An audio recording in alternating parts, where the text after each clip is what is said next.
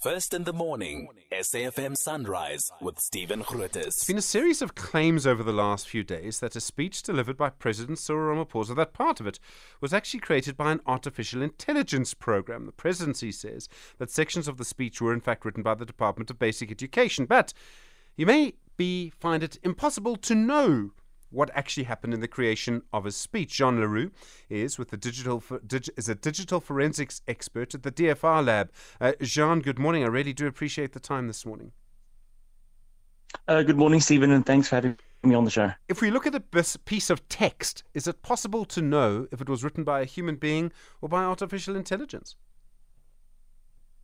Well, uh, Stephen, the short answer is actually just a good plain no. Um, I mean, there's a lot of tools that claim to be able to detect whether you know a piece of text is generated using ChatGPT or any of the other AI tools.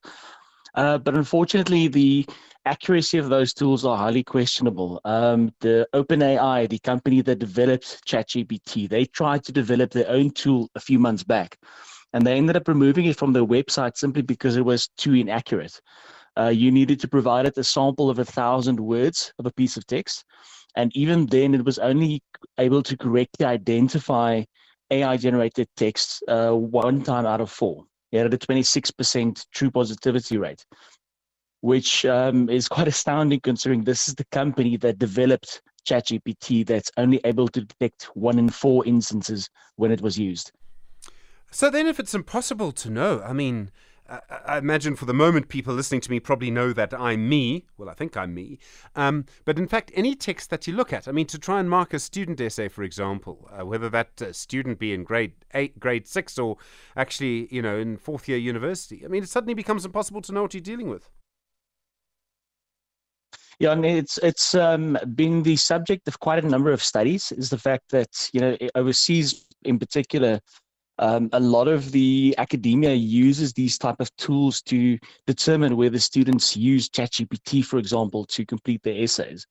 Um, but there's been also a lot of studies showing that these tools are wildly inaccurate. You know, a lot of students are um, affected by the outcome of these tools, and in, in a lot of cases, it's um, in particular non-native English speakers that, for some reason, get flagged quite extensively by these tools. So then, are there going to be ways to try and sort of you know get better at this? I mean, will there be artificial intelligence to catch the artificial intelligence? Um, I think in time there would be tools that become more accurate and more capable of um, identifying chat, you know, or AI generated text. Um, at this stage, I think for every dollar that, or every ten dollars that's spent developing artificial and particularly generative AI tools, only one dollar is spent in developing tools to make them safer and counter the um, the effects of them. So I don't think we'll see it to the same extent and the same level as the tools that create this. Um, in the meantime, I mean, there's uh, you know you, there's no surefire way to determine whether a piece of text is generated using AI or not. There's so many other elements to all of this. I mean, we're going to see more and more artificial intelligence. We're not going to know sort of what's what. Um, sometimes I know you can sit down and write a document in uh, maybe the Google word processor and others, and in fact, it tries to predict what you're going to say. So you don't really know even yourself at the end who wrote it and who didn't. Um, it changes your words. Um, it sort of makes predictions, all sorts of things like that. And yet, all of that must be coming from human input in the beginning. Yeah, I mean, there, there's various use cases for these generative AI tools. I mean, a few people that I know use it to do spell checking and grammar checking. If English isn't your first language, then it stands to reason you'd run it through, you know, something like ChatGPT or Bard to just make sure that your grammar and your spelling is is correct.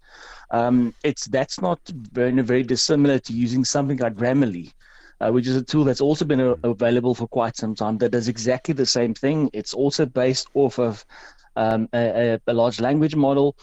Um, all of those things, you know, are tools that you can use to improve the content that you put out. Um, my concern is always when you use these tools to generate new content. If you use a tool like this, you know, to generate a speech, to generate mm. a homework assignment, because you're no longer, you know, providing it with novel human input. You're no longer using that tool just to get um, you know to tidy up your grammar and your language you know actually using this large language model to think for you you're basically outsourcing your thought processes Jean, thank you very much indeed. Jean Le Roux uh, from the Digital Forensics DFR Lab. Really appreciate the time.